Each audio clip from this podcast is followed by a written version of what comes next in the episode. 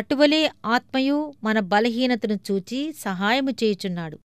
ఏలయనగా మనము యుక్తముగా ఏలాగు ప్రార్థన చేయవలెనో మనకు తెలియదు కాని ఉచ్చరింపశక్యము కాని మూలుగులతో ఆ ఆత్మ తానే మన పక్షముగా విజ్ఞాపనము చేయుచున్నాడు. మరియు హృదయములను పరిశోధించువాడు ఆత్మ యొక్క మనసు ఏదో ఎరుగును. ఏలననగా ఆయన దేవుని చిత్తప్రకారము పరిశుద్ధుల కొరకు విజ్ఞాపనము చేయుచున్నాడు. రోమీలకు రాసిన పత్రిక ఎనిమిదవ అధ్యాయం ఇరవై ఆరు ఇరవై ఏడు వచనములు. ప్రార్థనలోని అతి నిగూఢమైన రహస్యమిది. మానవ భాషలో చెప్పలేని దైవ సంబంధమైన ఏర్పాటు మన వేదాంత విద్య దీనిని వివరించలేదు. అయితే ఈ విషయం అర్థం కాకపోయినా అతి సామాన్యమైన విశ్వాసానికి కూడా ఈ విషయం అనుభవమే. మనకు అర్థంకాని భారాలెన్నో మన హృదయంపై మోస్తూ ఉన్నాం. మన మనస్సు ఎన్నెన్నో అస్పష్టమైన నివేదనలను దేవుని ఎదుట ఉంచాలని ఉవ్విళ్ళూరుతున్నది. అయితే ఇవన్నీ పరమసింహాసనం నుండి వచ్చిన ప్రతిధ్వనులే. దేవుని హృదయంలో నుండి వెలువడిన గుసగుసలే.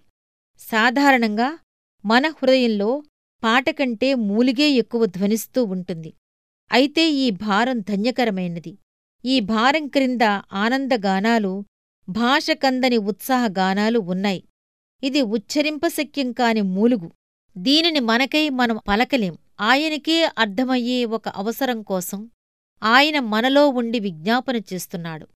ఇందువల్ల మన హృదయ సంపూర్ణతను మన ఆత్మ భారాన్ని మనలను వేధించే వేదనను ఆయన సన్నిధిలో ఒలకబొయ్యాలి. ఆయన వింటున్నాడు. అర్థం చేసుకుంటున్నాడు స్వీకరిస్తున్నాడు. మన ప్రార్థనలో ఏదైనా సరికానిది కాని అడగకూడనిది కాని ఉంటే దాన్ని వేరుచేసి మిగిలిన దాన్ని ప్రధాన యాజకుని హోమంతోబాటు మహోన్నతుని సింహాసనం చెంతకు పంపిస్తున్నాడు. మన ప్రార్థన ఆయన నామం పేరిట అంగీకరించబడుతుంది. ఊహలకందని ఒక తీయని సహవాసమేదో ఎప్పుడూ దేవుణ్ణి మన హృదయంలో ఐక్యం చేస్తూనే ఉంటుంది. తల్లి ప్రక్కన ఒక చిన్నపిల్లవాడు ఉన్నాడనుకోండి తల్లిగాని పిల్లవాడుగాని మాట్లాడుకోకపోయినా వాళ్ళ మధ్య ఒక బంధం ఉంటుంది. పిల్లవాడు తన ఆటలో తానుంటాడు తల్లి తన పని తాను చేసుకుంటూ పోతుంది. అయితే ఇద్దరి మధ్య సహవాసం తెగిపోదు.